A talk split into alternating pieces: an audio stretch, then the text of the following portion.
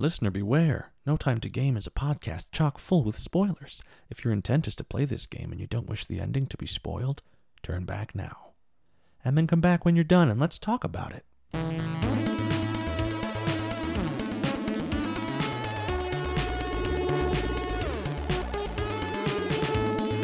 Welcome to No Time to Game, a quest for game life balance where we play and talk about short games, indie games, and anything else that doesn't demand you sacrifice your relationships or spend hours searching for collectibles for precious scraps of lore.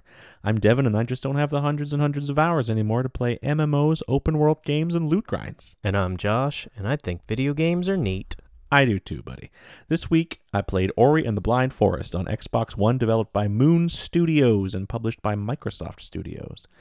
This was a heartwarming platformer journey with enjoyable yet challenging mechanics.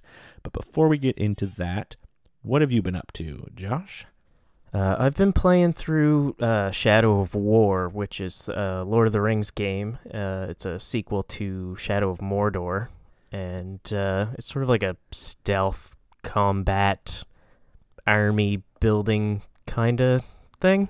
Those are really interesting games. There's a lot of different elements going on. I have played both of them. The first one more than the second, but um, but yeah, I really got hooked on uh, Shadow of Mordor specifically. Yeah, I think I beat that one twice, but it's been a while, and so I think with it with a game like that, I don't want to jump right from beating the first one to the second one. So I took a little break and and uh, finally got around to playing Shadow of War, and uh, it's good. I, I think I like it better than the first one. It was I found it kind of tough starting off in a game like that where you know what powers you're going to have later because you played the original. Right. It was hard for me to start off, you know, without all the abilities and stuff, but I think they took that into account. It felt like they really gave them to you really quickly in the second one. Yeah, so it's been a while. That. I don't remember that specifically, but how far along are you in this now? Are you you've got I all think, your abilities now and you're building yeah, your armies? Yeah, I've got all the abilities. I think I'm like halfway through the story or something, but I'm sort of just taking my time, and it's a nice chill game. I, am not really a big Lord of the Rings fan, so I don't really care about the story and stuff all that much. Sure, but it's a lot of fun to just like play and build out the armies and stuff, and just like I just you the way it works, I guess for anybody that doesn't know, is like you have these sort of leaders in the enemy army, but you can dominate the enemy captains to work for you so you can kind of start with the low level ones and then recruit them and then have them backstab their leaders and then you kind of take over the leaders and then you go after their leaders and so I've been having a lot of fun with that mechanic just basically taking over the entire army and just you know getting them one by one turning the whole thing to my side. It does certainly satisfy yeah it's uh yeah that's a very satisfying element and it makes it really easy if you do it that way too. Then when you get to like the big bad boss, all of his like generals and stuff just stab him in the back, and then, and then everyone's suddenly on your side, and he's just looking around like, well, this is going poorly for me. That would be oh. a great way to play those games. I don't think I I quite uh, was as thorough as that, but that would be a, a good way to to go about it. Yeah, it's a it's a good time. Anyways, enough about that. Let's uh, jump right into Ori and the Blind Forest. So I think we talked about it a bit. We're not going to spoil the story too much. It, it we wouldn't do it justice talking about it because of the way the story's done. Um it's you just sort of have to experience it. It's a lot about the visuals and you know the music and all that stuff that would be hard to do justice to here and it also wouldn't really add much to the podcast but would potentially ruin a lot of stuff about the game. So mm-hmm. um we'll just sort of skip over that. And uh, with that in mind, you want to just um, sort of give us a brief rundown of how it starts and sort of, you know, what you're trying to do basically without going into spoiler territory. I will say that in their brief little intro uh, to the game, to the story, the characters, um, it starts right off with a a uh, a jab to the to the feels.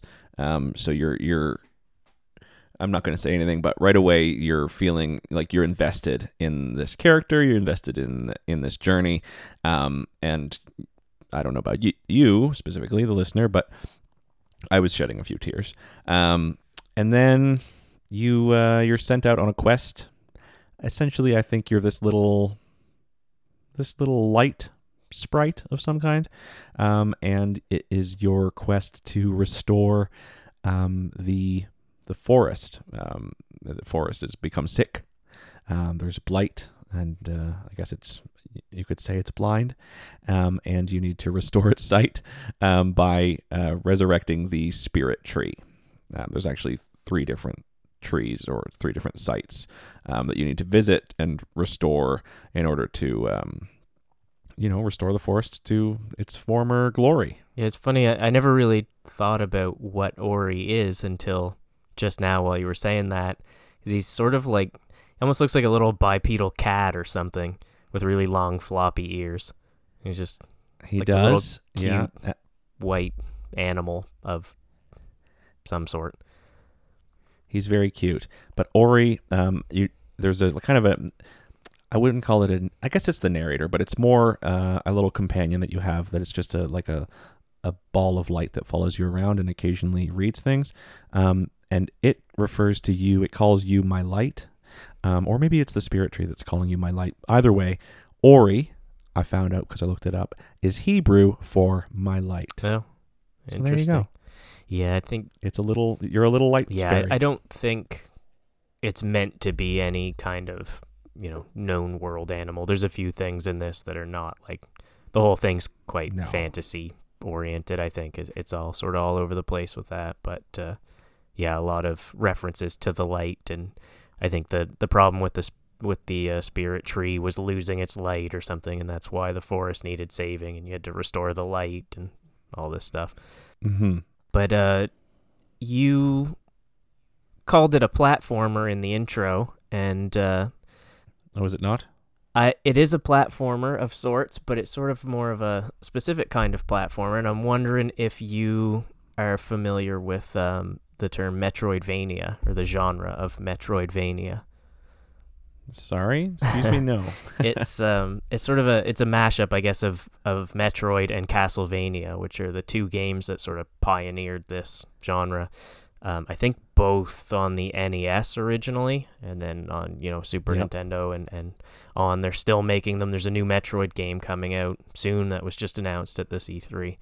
Um, but it's it's basically the term they use for these types of games where it's sort of one big two-dimensional map that you could explore everywhere kind of from the get-go but you don't have the abilities to do so so there's a lot of like Mm. backtracking and stuff. You you know you find yourself going by a path and saying like oh I can't get up there or there's like a you know a rock you need to blow up or something. In, in the Metroid games there's sort of sci-fi so usually you need to blow something up with a rocket or something that you don't have.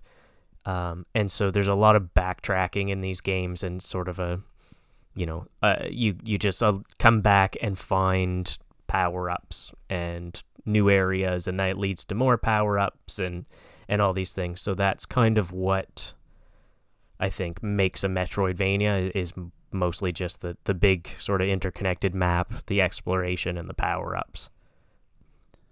Right. Now that you have mentioned that, I have I've played a little bit of Castlevania, but I've played a few Metroid games and I didn't make that connection, but now that you've said that, yeah, no, it's exactly what yeah, that is. I I never really Um, got into either of those series. Um, Metroid, I I played a little bit of the Super Nintendo one, actually, you know, not that long ago, maybe two years ago or so, and uh, Mhm. it still really holds up surprisingly. Like it's really good. Um, so Great game. yeah, I can Yep. see where you know they kind of spawn that genre, but uh, Castlevania is one I never really played too much of. Um, there's a few other ones. That's the one where you've got like a chain, like a Yeah, kind of a whip yeah. chain, You're right? like a and you can swing with it. ye, probably. I didn't play them very much. Yeah. But there was there was a lot of Castlevania games. I think they're still making them, though. I I don't know if they're Oh, really? even in that same style anymore.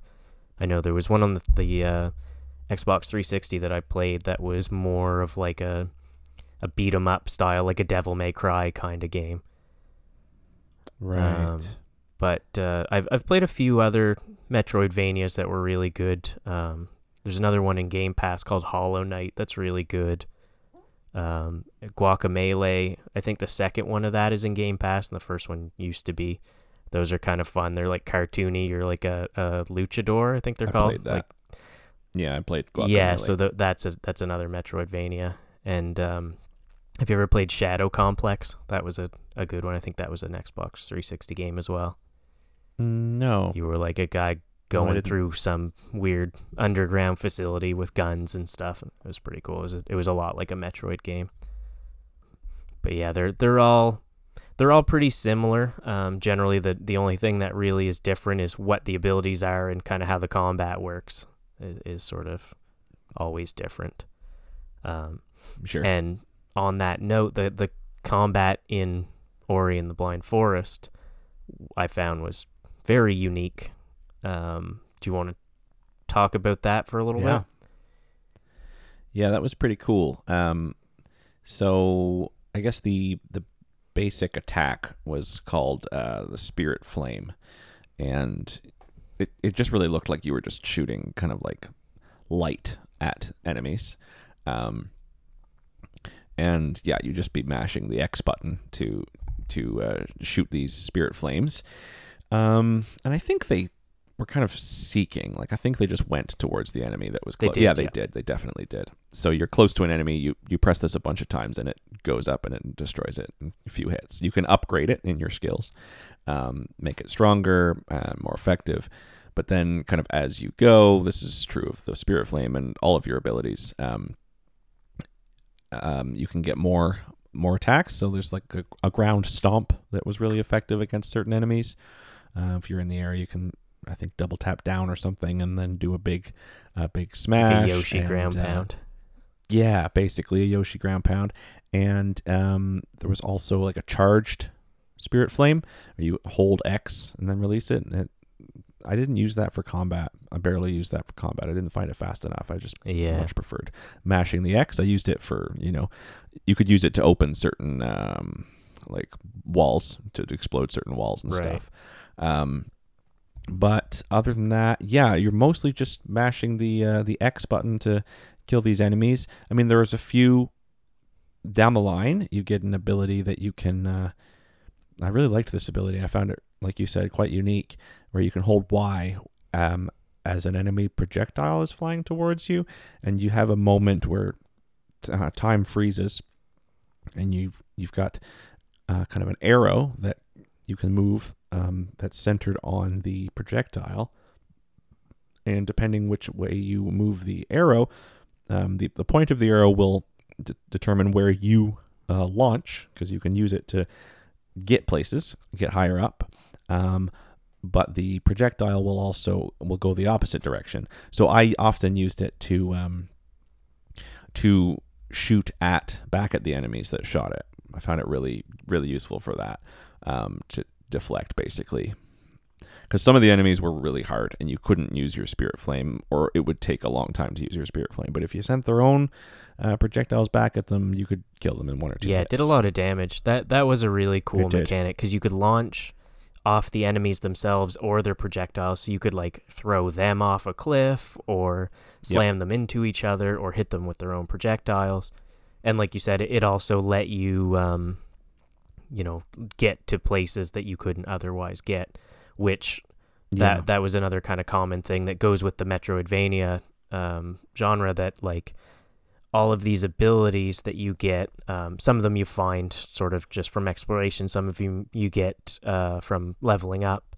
Um, I think generally you find them from exploration and power them up from leveling up, but I, I don't exactly remember Mhm. if that was always the case. But uh, yeah, you you often any of the combat stuff sort of also doubled as exploration, but then there were also a lot of exploration power ups, and uh, you know there was quite a few of these that as you found them, like we said, they unlocked new areas that you could go to by either smashing through a wall or you know ground pounding through the floor or just being able to double jump. Um, there was or triple jump. was there a triple jump? Yep.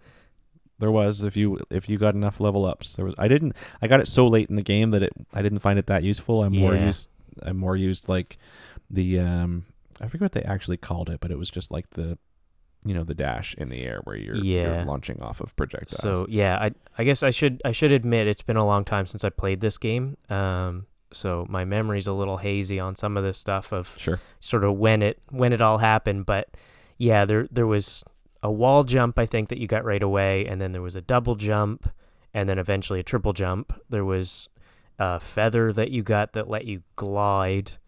Oh yes. Um, there was a climb that let you sort of grab onto the walls and just sort of walk up them, which you could kind of do with the wall jump, but I think this helped for some certain areas that you couldn't otherwise go. Um, Right. And then there was a charge jump, which let you just sort of launch really high into the air, sort of like the uh, you know Super Mario Bros. 2, where you hold down until you start flashing and then launch up for extra height. Um, yeah. So that one you could launch straight up, or you could uh, hold on to the wall and launch out. right. Yeah, well. you could kind of combine the abilities together to do even more That's stuff. right. Um, and the dash one you mentioned, it's funny you say that that was the one you used a lot. That actually was added in the definitive edition, which is the edition of the game that you played. So that dash didn't exist when the game first came out. Is that the is that dash? Is that the same as the one that you're doing off of projectiles? No, that was always in it. It's like the uh, there's one call that's called dash that you can either do on the ground or in the air once you power it up, and that lets you just Yeah, I didn't get, get that. Oh, maybe you didn't go through the. I think it was part of an optional dungeon. Oh, sure. No, I didn't find that. I should go back. yeah, you should definitely go do some of the optional stuff too, uh, because the the way it worked was they released this game and then a year or so later they released a definitive edition, which was its own separate game, and I think they either gave it to people who had bought the original or sold it for cheap for those people or something. I forget, but so I, I played this game through twice because I played it originally and then played it again when the definitive came out Right. and uh, I did go through all of the, you know, the, I think it added two optional dungeons, and uh, each dungeon had its own ability, Mm. um, and it also added the ability to fast travel. So in the original game, you couldn't fast travel, Oh boy. so that was a very welcome change. But yeah, the the extra the extra abilities was really cool. Um, so yeah, it let you basically just kind of jump sideways in the air. So instead of a double jump, which kind of is more for height, Yeah. it was more of a like a horizontal burst. well, that would have um, been useful. And then it, it also gave you a, another combat ability that was sort of like a grenade. I don't really remember using that one too much, but uh, the Hmm. the dash is cool. Yeah. No, I'm. I didn't. I don't know where that would have been. Like, I didn't see an area that there was an optional, like a dungeon that I missed. I'm not sure. I think they were near the start, but you, again, you had to backtrack to kind of go back to them. I remember Right. one of them was really dark, and you had to do something with a flame. I'm pretty sure, unless I, I might be mixing that up with the se- with a spot in the sequel, but I think it was in the first one. Um, Oh, but yeah, okay. if you go look at your map, you should see kind of the entrances to these places that that you haven't been to. If you did want to go back to them. sure, definitely do. I really liked this game. But yeah, that's kind of, you know, th- that's sort of how it worked for how you advance the story. You would go do basically a location, and at the end of the location, you would find some sort of new ability, which would let you get to another location, either off of the one you were at or back somewhere you had previously been. Um, generally, the ones that you, the places you had to go next, you would sort of just end up there when you finished what you were doing. Like it was really well designed map Yes. you know, kind of like in Skyrim or something when you go through a dungeon and you come to the end and it turns out you could have just went in through the back door and you come right out into town or something.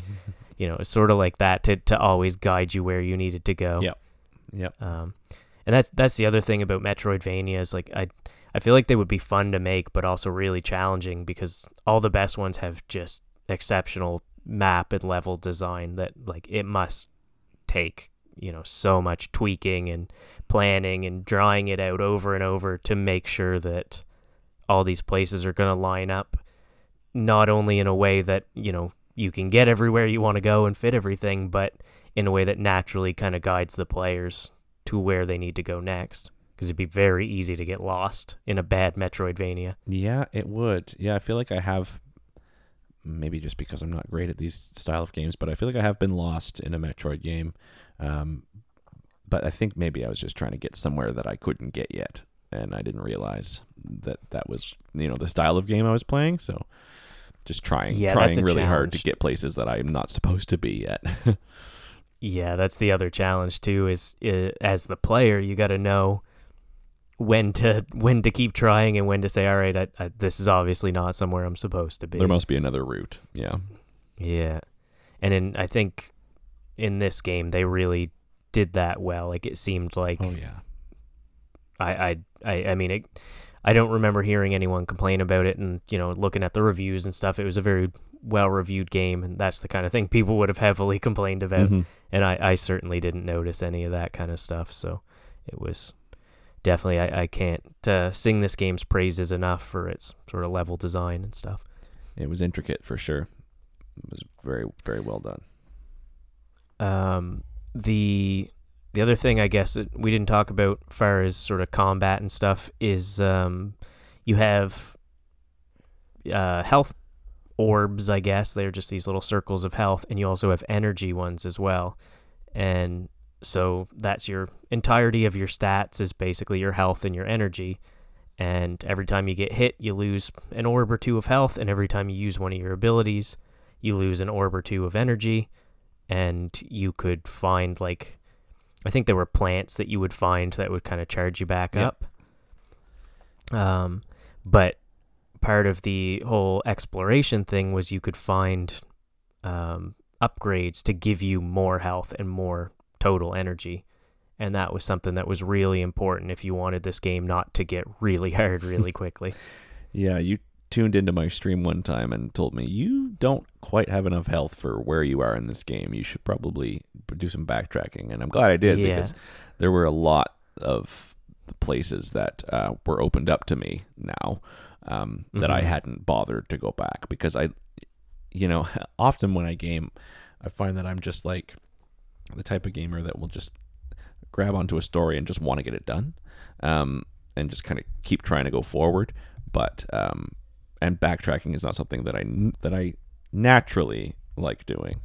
But this game really, you know, needed it and asked for it and was designed for that. So I am glad I did because I got so much health all of a sudden and a lot of energy and Yeah, I think it was energy that I remember seeing that you like when I tuned in you had something like nine uh health circles and three energy or something like it was really low and one thing that this game did that was sort of unique was you had to build your own save points from like an energy orb yes, so if you were low, if you had low energy, you were basically using it all to save and being really stingy with your saving, and and that definitely that, is gonna make things a lot harder for yourself and a lot. times. Yeah, Yeah, a lot of running through the same area because you go through and then you die and you didn't save because you only had one energy orb left, and yeah. Now that really Yeah. that yeah that was a pain. Like there was a few times that I either you know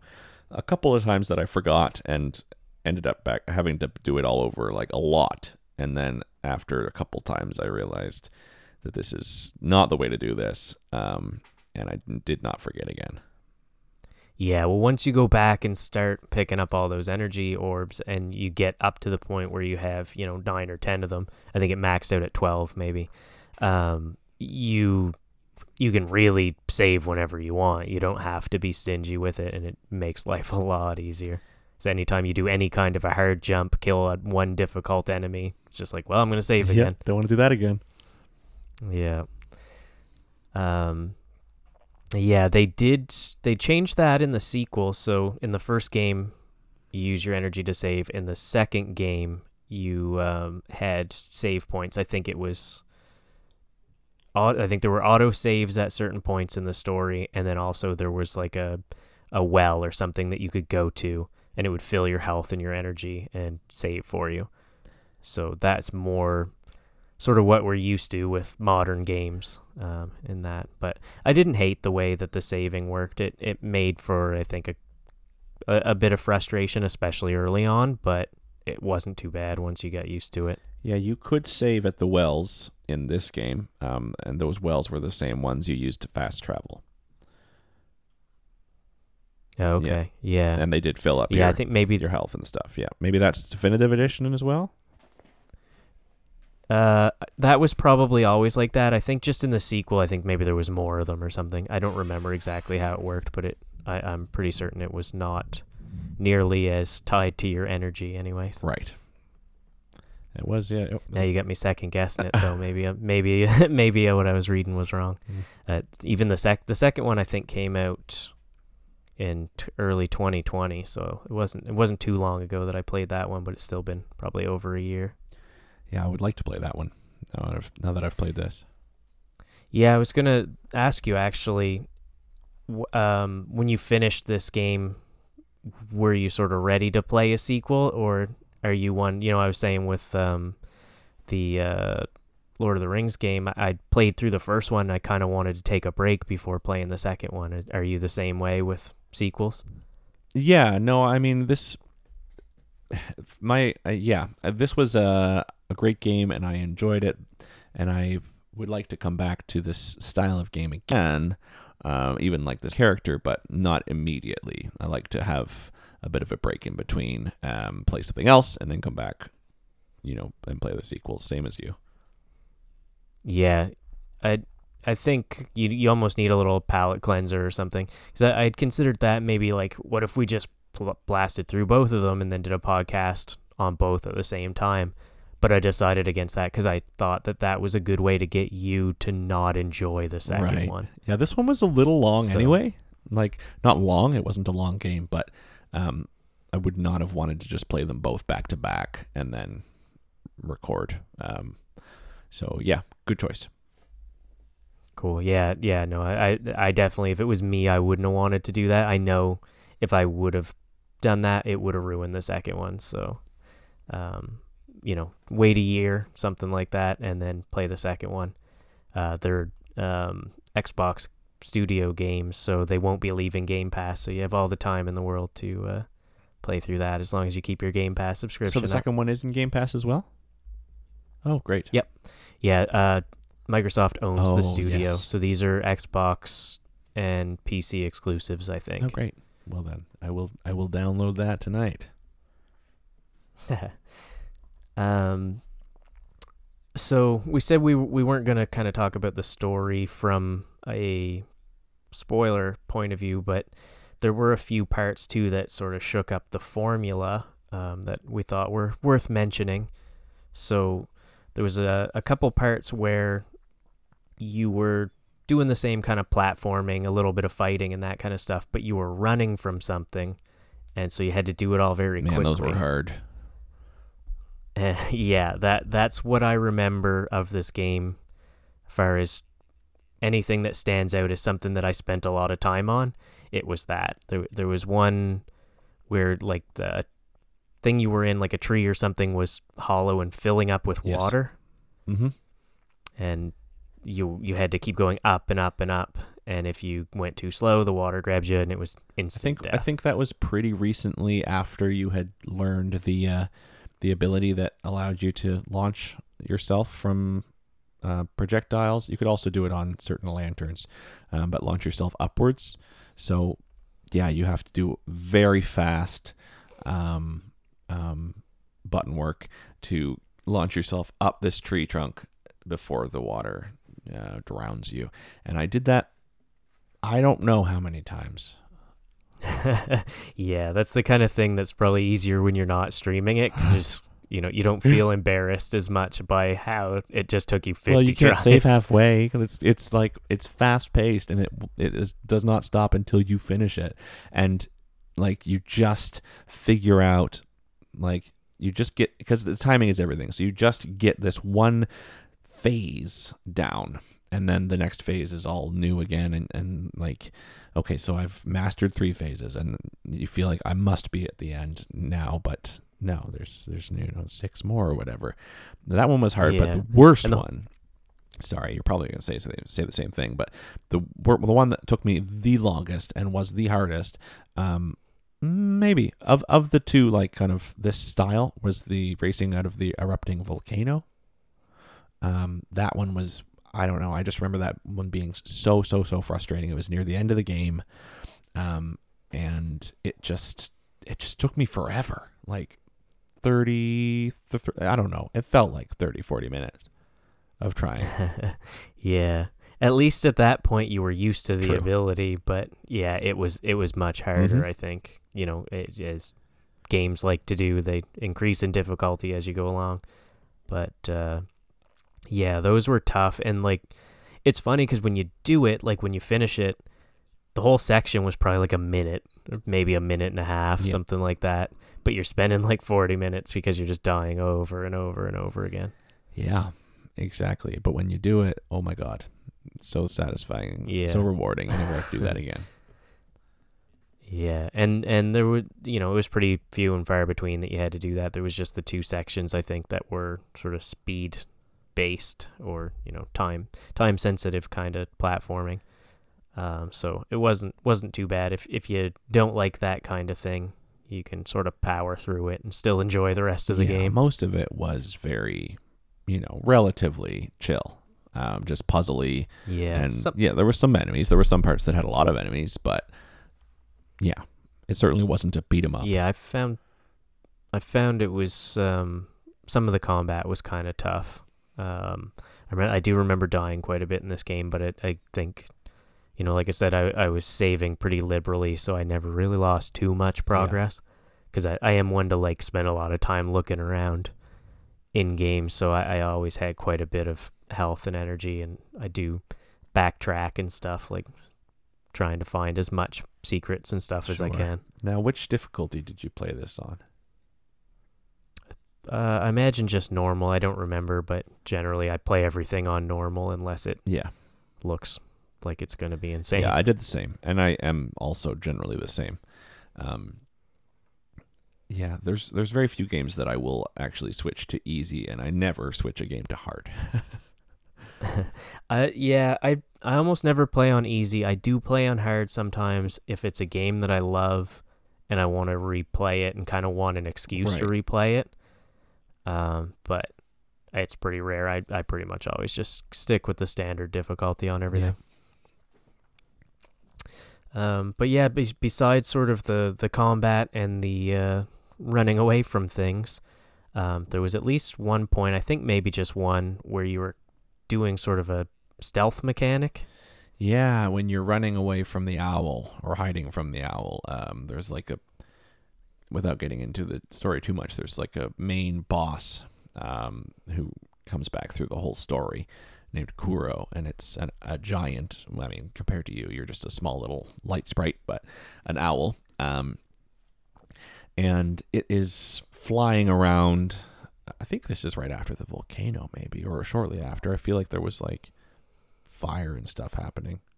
there was no chill at this part of the game. So you're like you're you're very trying to very quickly make it through through each little area and then get behind, you know, like a tree or something. Um, and then once that phase is done, like a rock will fall to block the owl. But it was very tense. The music was very tense, and each time um, the owl would like crash right at the entrance and nearly grab you. Um, and if you took too long getting through that little puzzle, um, Kuro she would come and grab you.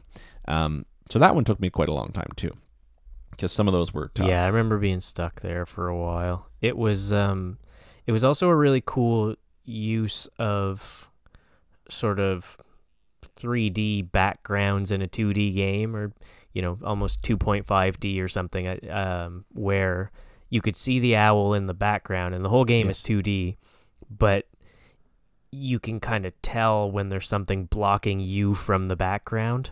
So it's almost like, you know, there's the layer that Ori's on and then a layer in behind of like trees and stuff.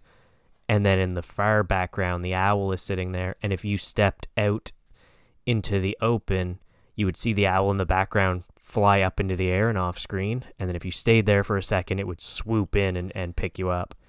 And it was a really cool use of just like the, whole art layers. style and, and the way that it had that kind of third dimension, even though it was a 2D Yeah, game. that was pretty cool.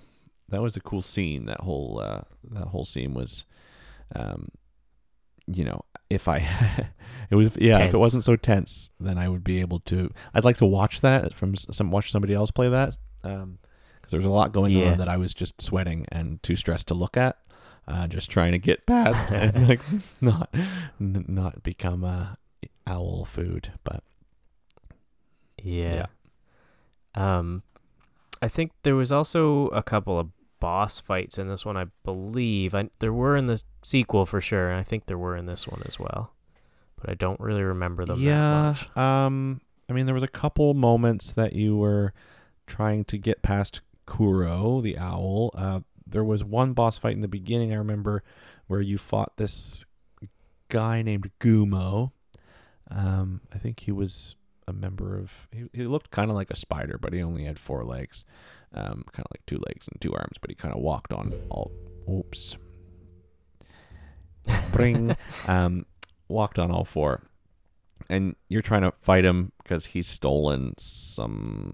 I don't know something from a tree that you need. Um, so anyway, uh, he's the mechanics of that fight. I think he's just like jumping up out of the ground, and you've got to use your new bash ability onto the ground to to hurt him as he goes back in or something like that. It was a, Yeah. there was a couple fights that were were like that. Um, anyway, he becomes you know an ally after that fight because you spared him and, and helped him and showed him kindness, and then he helps you later on down the road, which is quite nice. Yeah, there was because the combat was kind of simple. The boss fights often had like mechanics to them where either there was like waves of little enemies or you know you had to also do some platforming and get up and, and hit a certain thing so it was kind of more about avoiding the enemy than attacking the yes. enemy i think there was there was one you know where you had to like get up top somewhere and drop something on the enemy by like smashing something and make it fall and stuff like that. Again, that might have been in the sequel, but um, that's the kind of, of boss fights there were in this game. It was they were all like kind of unique and not your traditional boss fight. Um, but the you know the majority of the game is mostly just exploration and fighting little enemies and just kind of hopping around. So th- it was nice to have you know a few of these things kind of scattered in and they did give you those good um, story moments, like you said, where they uh, you know introduce new characters and all these things. So um, I I didn't find like any of these things really drag on or anything. Like it was all you know a nice quick break from the main game, Mhm. sort of. Yeah, there was a, there there were a few cut cut scenes and very little dialogue. The only time there was dialogue, and it wasn't even like nothing spoke English. there was um there was words on the screen with uh, like your little light uh, thing that was following you um, that would speak and then occasionally a, a narration would come up and words would come up on the screen to kind of uh, introduce you to would just continue the story basically but other than that there was no yeah there was no speaking there was no dialogue it was just enough to keep the story moving Yeah. Yeah, it was nice. It was like a, you know, they did a lot with a little kind of Mhm. with the story. Um, it was a lot of sort of storytelling with art and animations and music, and that like the animations really conveyed a lot of emotion for the characters and stuff because they were all animals and you know spider things and owls and whatever. Um, you know, it was kind of interesting to see them make such sort of well-rounded characters without them ever really saying much of anything and you know two lines of dialogue from a narrator. Yeah i mean somehow with the little that they that they gave they still managed to make me and a lot of people feel quite a lot. Yeah. Um yeah well that's a good uh, a good time to talk about uh, steam reviews then if uh if there's nothing else you wanted to say about this. Um no let's hear what everybody else has to say. because it was basically just everyone saying this game was great i cried a lot that was the yeah gist of yeah that's accurate which I, you know, I, I'm realizing now it probably sounds really silly because we're not sort of talking about the story and why it, why everyone found it so emotional. But they, uh, you know, it's I guess enough to say that they did a good job making you, you know, care about these characters and their motivations and stuff. And I think it's it's worth just playing. just uh, do it for yourself try it for yourself Yeah. Um, but yeah, it was it was there was a lot of funny comments about people sort of just talking about how much they cried. Uh, one one of the reviews just said, "I'll have you know, I only cried for 20 minutes." um, another another one said, "I cried at the start menu, 11 out of 10." yeah, Uh, yeah, right out of the gate. but uh, again, this this was another really really well reviewed game, um, which I think can be summed up by this person who said, "I bought it on sale, I refunded it, I waited until the sale ended, and then I bought it for full price." Isn't that sweet? so uh, you know, I think uh, I think it was it was again a good game. One of, one of these days we'll pick something that sucks and we'll do a podcast on that. But Well, there's I all think we'd kinds of podcasts bad. about things that suck. yeah, I think I'd feel bad, you know, trying to making fun of something. It's like, well, they tried. Somebody put a lot of work into Exactly. uh, into this. So It's hard to make video games, man. Cut them some slack. exactly. yeah. So, from our point of view, uh, how do we feel about this game? Do you want to? Is there anything that we didn't mention that you thought was really cool about this game? Something they did really well? Something that was unique? Anything like that? Um, just the overall gameplay was was just really great. Like it was just different. It was it was nice to to play something that wasn't just focused on you know killing enemies and moving forward. Like um, there was all kinds of different elements, different puzzles, different abilities that you had. That I mean, we've said before could get you certain places. Um, a few different secret areas and uh, yeah, it was just. I mean, also the art style was really beautiful. Uh, it was just really nice to look at. It was great, great music. Yeah, we we didn't really mention that, um, but like that's that's the first thing you notice is like this is I would say one of if not the nicest looking 2D game I've ever played. mm-hmm. Yeah, It's absolutely gorgeous. I, I don't know anything about art to like describe the style. I'm sure there's a word for it or something that I don't know, but it's like it's really colorful. It's it's just like the backgrounds and stuff almost look like paintings or something. Like it's just yeah. really really nice and the music just suits it perfectly as well. It just makes you feel things, which I mean is is all you can ask for with a video game. If it makes you care, if it makes you Yeah. feel something, then they've done a great job. Yeah, and I, I I agree too that it was just like it was just fun to play. Like sometimes you play a game, especially kind of platformers and stuff, where it just doesn't feel right. Like there's something I and I can't really put my finger on it, but like you go and play like Mario, even like the old ones on the NES, and they like feel good to play. The jumping feels right, the running feels right, the speeds and everything like feels right. Yep. And then you play something else that just feels wrong, and you can't really put your finger on it because it's kind of the same, but it's Yeah, I don't know. There's just a, a way to do platforming that works and a way that doesn't, and uh, this one just This really worked. worked. Yeah, this really worked. Yeah, everything felt like you were in control and the guy was going where you were telling him to go and it was not any, you know, there's no frustration with the controls or any of that kind of stuff. No, there was frustration for other reasons, but it was uh, it was mostly just your own incompetence. Yeah. Yeah. Was there was there anything that that stands out to you that you didn't like about this game or anything that you wished was different or Um, it took me a little bit of time. I, I don't think this is a fault of the game, but it did take me a little bit of time to get used to remembering to save. yeah. Um, that was like the main thing that I struggled with, and I really kicked myself when I died and had to go back so far. Um, but once I got the hang of that, you know, it didn't And bother got me. that extra energy. Yeah, exactly. Got enough energy. It wasn't. A, I wasn't worried about the, uh, you know, the the energy economy. Um, yeah, no, there was nothing else. This game just, this game, this game was just great. Yeah, especially the definitive edition. Like the original I could see I can see why they made the definitive edition and they really did improve on just like the few things that were a little bit annoying like the you know the inability to fast travel um, was a pain. And so adding that in was just like such a nice little quality of life feature. And like kudos to them for going back and doing that. Because you you know you you could make a game that's good enough and it's a 9.5 and you say you know that's great let's move on to something else but they were like no no we're going to take the time we're going to add some more to this game and make it a 10 and that's always kind of nice to see Yeah. although they did charge again for it so you know it's not totally selfless i guess on their part Sure, sure. I could see that. I mean, I didn't play the non-definitive editions, but, but I could see. Uh, I used fast travel a fair amount. I could see that being a pain. Yeah. It was just a lot more Yeah. time consuming because you're like, you know, oh, well, I want to go see if I can find anything here.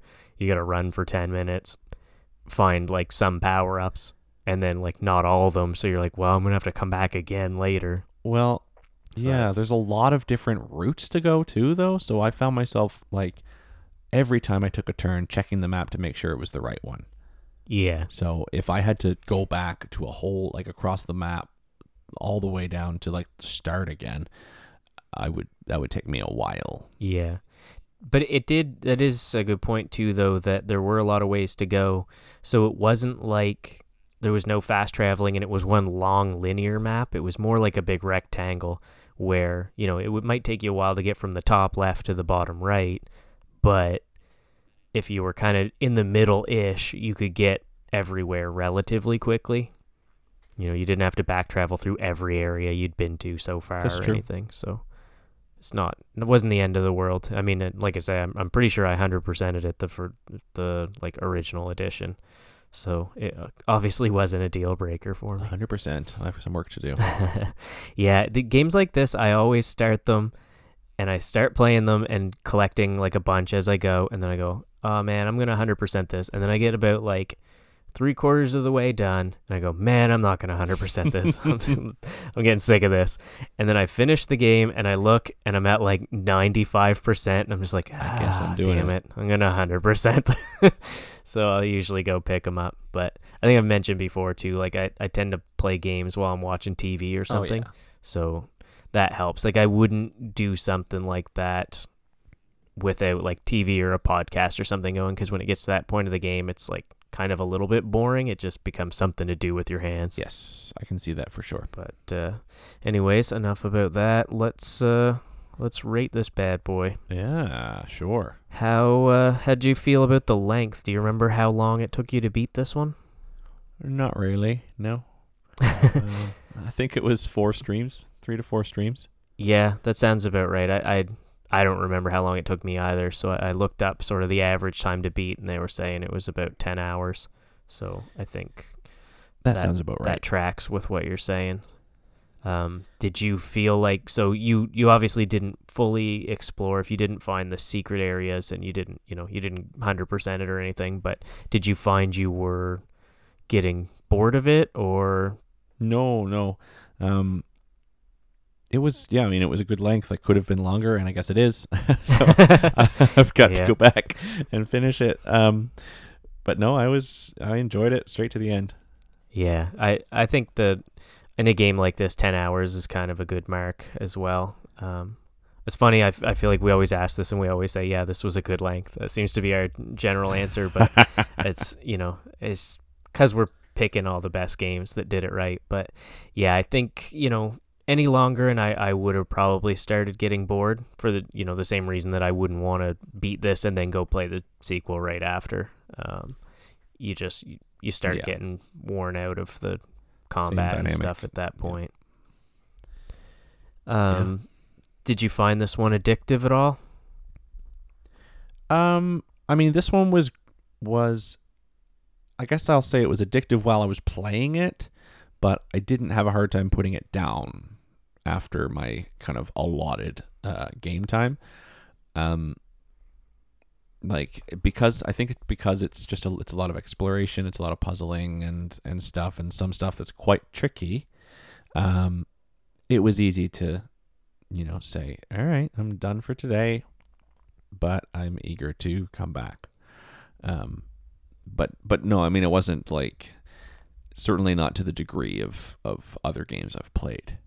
Yeah, I, I had a bit of the like, oh, there's a collectible right there I could get kind of thing with this game. You know, like I would be ready to stop playing, look at the map, and see I was, you know, two screens over from a health pickup. And I'm like, Right. okay, well, I'll just go grab that and then I'll shut it off. And then you go over to get the health pickup, and then you look at the map like an idiot, and you're two screens over from an energy pickup, and it's like, okay, well, I'll grab that and then I'll go to bed. And then you look and you you know it's like an hour past when you were planning to go to bed, and it's just like, ugh, I've done this again. But other I mean, than that, I didn't find it too bad. That's probably because I didn't do much of that. I spent a, like a period in the in near in the middle, getting a bunch of them, and then I kind of you know left it unless I was going past. That's kind of a smart way to do it too. I think. Um, I yeah, I tend to whenever I'm going through an area, see if I can like if there's anything else I can find.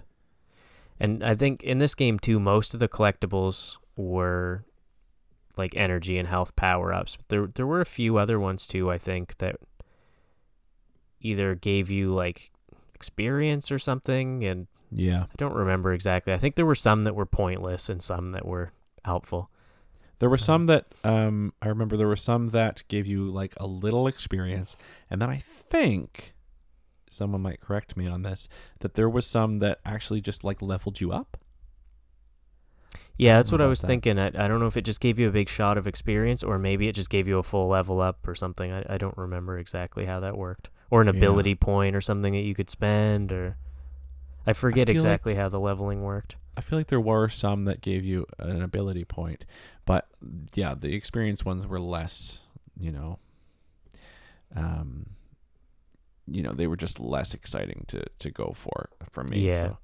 One thing that was nice though about this game too that's worth mentioning for people who do like collecting everything is there were abilities near the end of the ability tree that let you see where your unfound collectibles were basically. Right. Yes. and there was some that showed just it just put them on the map so you would know okay well there's something over there. And i think there were some that showed like invisible areas. There were places where you could kind of Yes. walk through the wall or things like that. And unless you walked over there you wouldn't know. You could usually kind of tell as you were passing by. But yeah there was something that put them all on the map so it wasn't hard to go back and find all the rest of the collectibles at the end which is also what kind of drove me to do it that i was just like oh this is you know, it's only going to take me like a half an hour. I may as well 100% this, and Yeah. just- it's not like then you I had can to say just, I did it.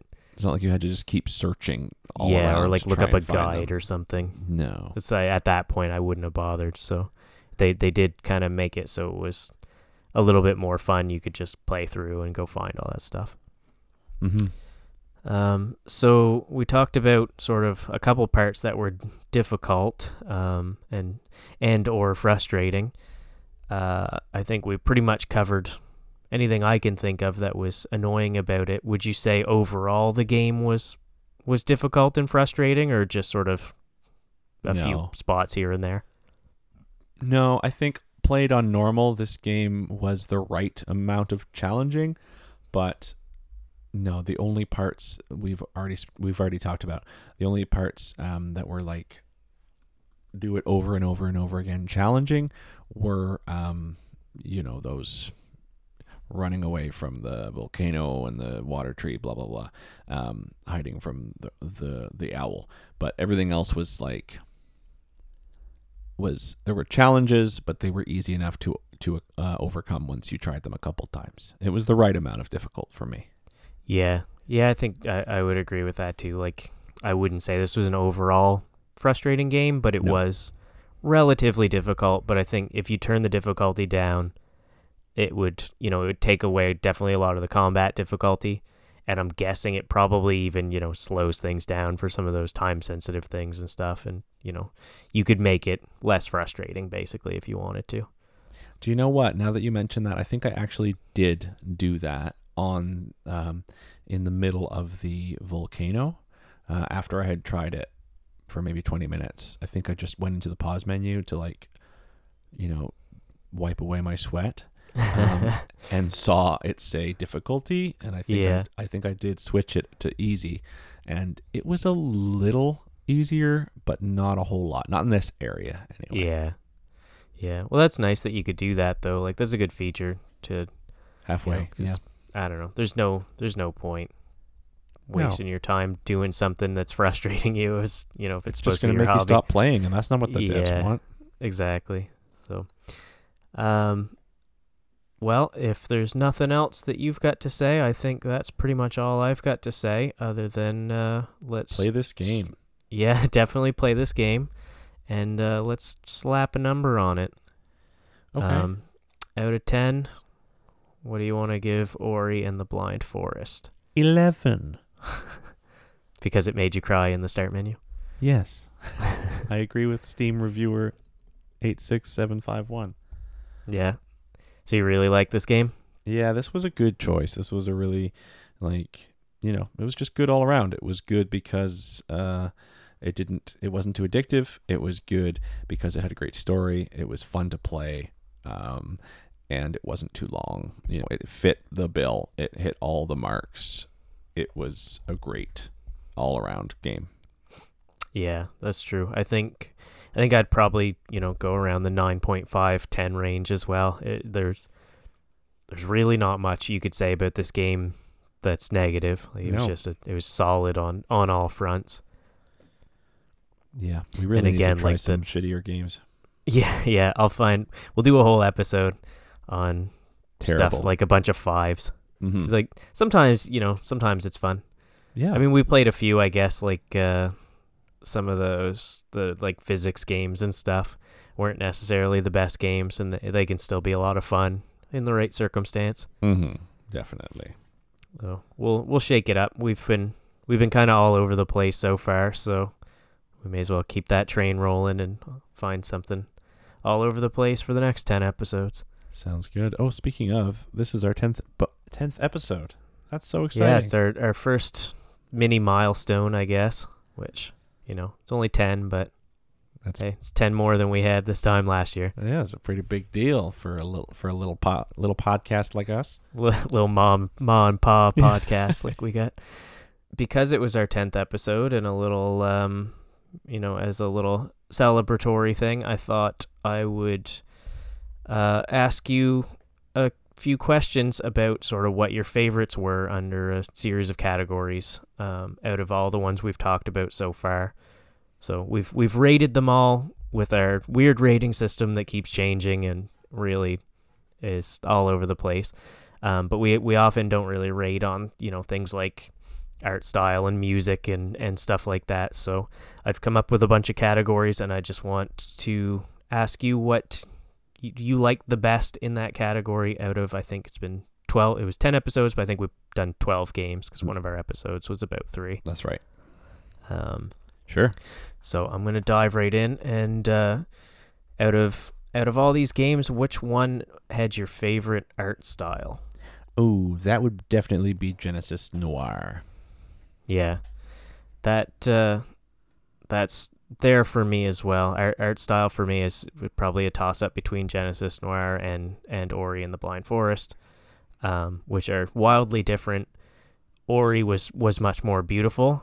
Uh, Genesis Noir just had that simplistic Mm-hmm. feel and it sort of that gritty old cartoon look. Um, that was It was Just just, different. so unique. so so interesting and so unique. Yeah, that's Yeah, it's kind of funny that you know we both gave our best art style to the black and white game, but I, I mean, black and white is an art style, I guess. that's right. It's not just about color and and stuff. It's about you know the way they use it. So yeah, for sure. Um, what about music? Which was which game had your favorite music? uh, I really liked the music in Katana Zero, their first game. Yeah, Yeah. that uh, it had the like headset that you put on and give you the track list and stuff. Yeah. I'm not- I don't remember the music in that so much. I feel like it was kind of techno-y. It was pretty Am I techno, pretty yeah, you know, beat heavy, but it really fit the uh, the combat style. and- Yeah. and, I, you know, I just felt like I, I just felt good playing that game. I just uh, Yeah. you know, thinking about it now, I might I might pick it up again. But um, yeah, that game was a ton of fun. it was so good. Yeah. Um, yeah, I think I think I'm gonna have to give it to Hypnospace for best music Oh sure. Because there was just so much and so much like original music and spanning all these different genres. And I still have the Granny Cream's hot butter ice cream uh, theme song stuck in my head every day, all Can day, you give us a day. little more of that one? Uh, maybe we'll splice it in. I'm not gonna try. I'm not gonna try and uh, sing that one for you. Oh, it's too bad. um, how about uh, for story? Which one was your favorite story? Oh, that would go to this most recent one. Ori and the Blind Forest was a great, uh, you know, simple but moving story. I think it might have been, you know, actually toss up between this and uh, What Remains of Edith Finch. They were Mhm. the most moving stories, and they both, you know, made me feel things, which is, you know, which is what you want from a good story. They made me feel. They made me cry. They made me, yeah, just feel. Yeah. I think we have different tastes in stories. I I mean I, I really did like Ori and What Remains of Edith Finch, but um, for me the my favorite story of all the ones we done was uh, Katana Zero because it was Oh, that it was great, too. weird and confusing Mm-hmm. and you know you could kind of interact with it a little bit and, and like make decisions and stuff and I I love the story in that game. It was just it had me on the edge of my seat like what what the hell is going on in this game? Like what's happening here? No, that was a No, I- I fantastic like a story. good- Yeah, I love a good thriller. Um, which one? Which one was your favorite to stream? Um, I'm gonna uh, yeah, yeah. I would give that to that's the stout talking. Uh, Human Fall Flat. I really enjoyed streaming that mostly because, um, you know, there was a lot of of viewer participation. Um, they were kind of helping me out in certain parts where I just couldn't figure out how to move forward. Um, so it was a lot of fun to interact with the viewers with that game. Um, and and yeah, I mean, it was just it was just fun to stream. It was funny. There was a lot of laughs. Yeah, Yeah. I'm gonna I'm gonna make you guess at what my so what was my favorite to watch out of all the ones you've done. Man of Medan. my favorite was Man of Medan. Uh huh. Yeah. It was entertaining, and uh, not you know it's not just cruel like you know wanting to see you scared. I it was it was interesting. It was interesting to see you persevere, not just being scared, but also you know some of your squeaks and and and or manly yells were uh, quite funny as well. There were none of those. It was it was quite it was clip worthy and it was uh, I don't know it was overall it was just a good time. Yeah, I, I can. I mean, I watched them back afterwards, and I laughed at myself. But in the moment, oh my Yeah. goodness. Yeah. No, that was uh that it was it was funny. It was probably my my uh, or the one that was the funniest to watch for Yeah. sure, which Yeah. is kind of silly because it's the least funny game. I'm glad you enjoyed yourself. um, on the flip side, what was your least favorite to stream? Uh, I'm gonna say Forager, just because that Really? was, um, you know, I just while I really enjoyed that game, um, it was like, I don't know, I just don't find it was very. I didn't find it was very interesting to stream, to interesting to watch, and Yeah. and and I wasn't. I didn't find it easy for me to talk during it because, you know, for that game, you probably can identify. I I think I spent most of it mouth like agape, staring at Yeah. the screen, um, just waiting for my you know my clocks to to to to end. Waiting, you know, just mining constantly. All all these things going on. I I don't feel like it was very interesting to watch, and I often forgot that I was streaming it because yeah, yeah, yeah, I could see that. I guess. Um, I I I was thinking that you would have said hypnospace just because of the Same the type of amount thing. text. yeah, Um, but yeah, Forager, I guess it def th- it definitely could be tough without you know a lot of chat talking not about the game. yes, You know, because there's just not that much to say. Like, what are you doing? I'm whacking some rocks. exactly. or what are you doing now? Twelve hours later, whacking some different rocks. Uh huh. Uh huh. Um, which uh, which out of everything we've done has been your favorite to talk about on the podcast? I really enjoyed the Battletoads episode. Um, Yeah, I feel like that was the kind of the silliest, the just kind of the funniest um, episode, and you know we had three different Battletoads games to compare, and and um, you know spanning over what like something like thirty years uh, or so. Um, yeah, I don't know. I just something about that episode, something about those games, they were just really really fun to talk about. Yeah, it probably wasn't my favorite to talk about in the sense of like out of all the games we've done, that that's one of the least memorable ones for me. But it that was a really fun episode Mhm. Yeah. for sure. Um, I might, I think you'd you know what my favorite to talk about is the game I will never stop talking about is uh, Hypnospace Outlaw. Uh-huh. But uh, I, I think Katana Zero is a, a close second on that as well so for the for the same reasons. Like I just the story was so interesting to me. I just want to talk about it all the time. yes. Yes, I understand and that's why that's why you're doing this podcast. That's that's why we're That's here. why we're here. Yeah. What about uh, difficulty and frustration? Which what do you think was the the hardest thing you've beat for this podcast?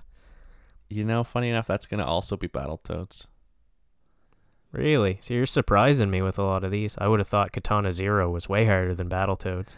Um, there there were definite parts of it, but I don't find I was as frustrated with Katana Zero because I just loved it so much. Um, yeah. the, it was just really satisfying to keep doing it until you got it. Battletoads had some moments, some not the the bulk of the game, but had some moments that just kind of really just frustrated me. Um, Yeah. yeah, yeah, that's my answer. I'm sticking to it. Well, I I there's no point even asking this one, but uh, which one was the most addictive? Hmm, Forager.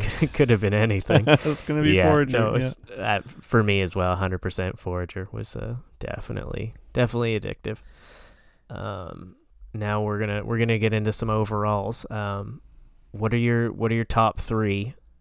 Just overall, if you had to rate these games, which three do you think are the best three Uh, in order from sure. best to third?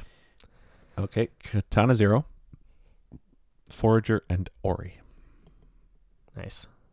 Yeah, a lot of love for Katana Zero from both of us. First game. is- it's yeah, Yeah, I mean, th- there's that, but like, it's weird because it's not a game that I don't really know anybody that's played it. I've never really seen anybody talking about it. Like, it just kind of came out of nowhere, but it was awesome. so good. I can't recommend that one enough. Yeah, yeah. That that's number two for me. Obviously, again behind Hypnospace, Hypnospace, and uh, I I've got Carto coming in at at number three. I really really liked Carto. Mhm, That was a great game. That didn't make it on my list so far, but uh, I I did also love that game. There's no no hate for Carto. Um, let's let's throw some shade. What what was your least favorite out of all of them? uh, you're gonna you're gonna um, for this. um, actually, you know, it's a toss up um, between Tabs and Hypnospace. Yeah, man, two of my favorites. I'm sorry, I know. That's okay. Well, that's partially why I want to do this too. Is is uh, to you know see what you like, what you don't like, and help me uh, choosing things in the future. Well, it's no, Although it is, you know, it's still fun to make you do a little bit of everything. yeah, but and it's also not not interesting if we agree on everything. that's true. Yeah, yeah. Um, for me, yeah, I think my my least favorite was probably like Human Fall Flat, um, or maybe Man of Medan, but like. You know, I picked all these games because I really love them. So it's like, what's your least favorite of like, you know, ten of your favorite things is kind of what we're asking Yeah, here. it's like picking your Um, least you know. favorite child. yeah. So speaking of, that's my next question. I mean, you know it, but you're never gonna say it. um, well, I had something there, but it's gone. that really that me. really threw me off from whatever I was about to ask you. uh, so I'll just move on to the next question then. Um, out of all of these, which one do you think stuck with you the most? Like, which one were you still thinking about? You know, weeks, months after you played it. Um, that would be Katana Zero for me. Yeah, Yeah, I, I I cheated a little bit, and I I put down more than one for this, but yeah, for me it was it was Hypnospace, Katana Zero, and uh, What Remains of Edith Finch. Mhm. All of those really stuck with me. yeah. Um, oh, I just remember what I was gonna say. Out of the least favorite, I forgot that we did other Battletoads games when I was looking. So when I said we did twelve games, we actually did fourteen because we did two of the older Battletoads games. So for for least favorite game with that in mind, it's probably the original Battletoads, Oh, which you know is a product of its time. Uh-huh. So that doesn't that's kind of a cop out, I think. Um, so my last question, the last thing I want to know is what are you looking forward to doing more of in the future? Well, you know, after this episode, I'm going to say Ori because there's all kinds of stuff that I've, you know, missed and uh, and need to find those secret dungeons. Yeah, hundred percent this one, and then uh, wait a couple months and then play the uh, might- play the sequel. Yeah, I might just do that. These, these, this Yeah, was a great well, game, so definitely have I'll to have get to that find. sequel. Yeah, we'll have to check out some other Metroidvanias too. Maybe we can uh, try out uh, Hollow Knight or something. That was another really good one. Sure. Let's do that. All right, well, that's it. That was kind of fun. I think maybe we'll have to do this again at our next uh, next milestone, which I don't know would be the fiftieth episode or something. It'd Be a long time from now. Yeah, we're not going to do it we could do 10. them every every ten or something. No, maybe 25. 25 is a milestone. So that's it for this episode. Um, again, we mentioned in the last one we're sort of slowing down a bit over the summer. Um, so, but I think when this one comes out, we might be putting out another one two weeks after. Um, but we haven't really decided yet. So look for the next episode in two to four weeks, depending on how we're feeling. Depends how the summer, the rest of the summer goes. yeah. Yeah.